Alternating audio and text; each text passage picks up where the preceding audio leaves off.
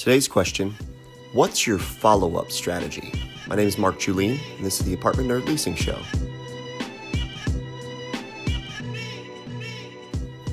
Hello, everybody. Welcome to episode 91 of the Leasing Show. Uh, it is 4th of July week, and um, I'm not making any excuses, but uh, I'm kind of uh, throwing together some episodes this week uh, because, and, and they're going to be a little bit inconsistent. Like, for example, today's show, if you listen first thing in the morning every day, this one was out a little bit late.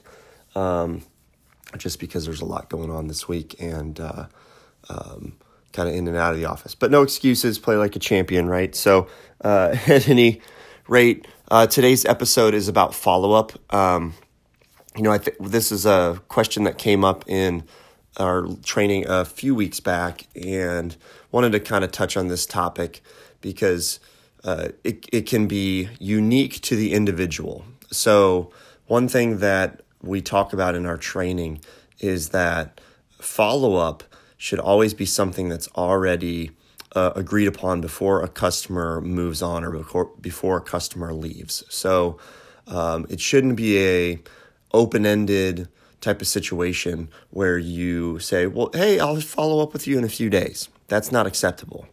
An actual time and a date for following up is what is important. So, uh, hey, I, I will follow up with you Friday around one o'clock. How's that sound? And get that agreement from the prospect. Or even, hey, when's a good time for you to call me back and let me know uh, that it's a yes or a no, and setting it in a time with them to actually contact you.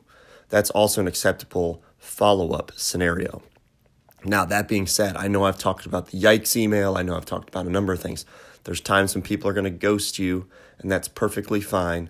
Um, and what you end up needing to do is uh, sending some type of a follow up that said, ah, shoot, I'm not sure maybe we were clear on how we were going to follow up or when I was going to get a yes or when I was going to get a no.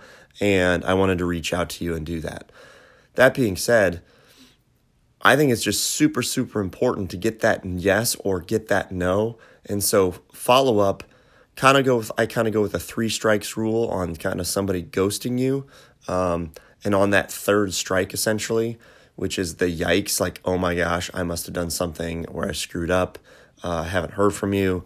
And you kind of put that out there. But I look for a three strike rule on follow up, but you should definitely set the expectation up front on how what uh, how follow up is going to work. Meaning, are they calling you? Are you calling them? What specific day? What specific time are you doing that?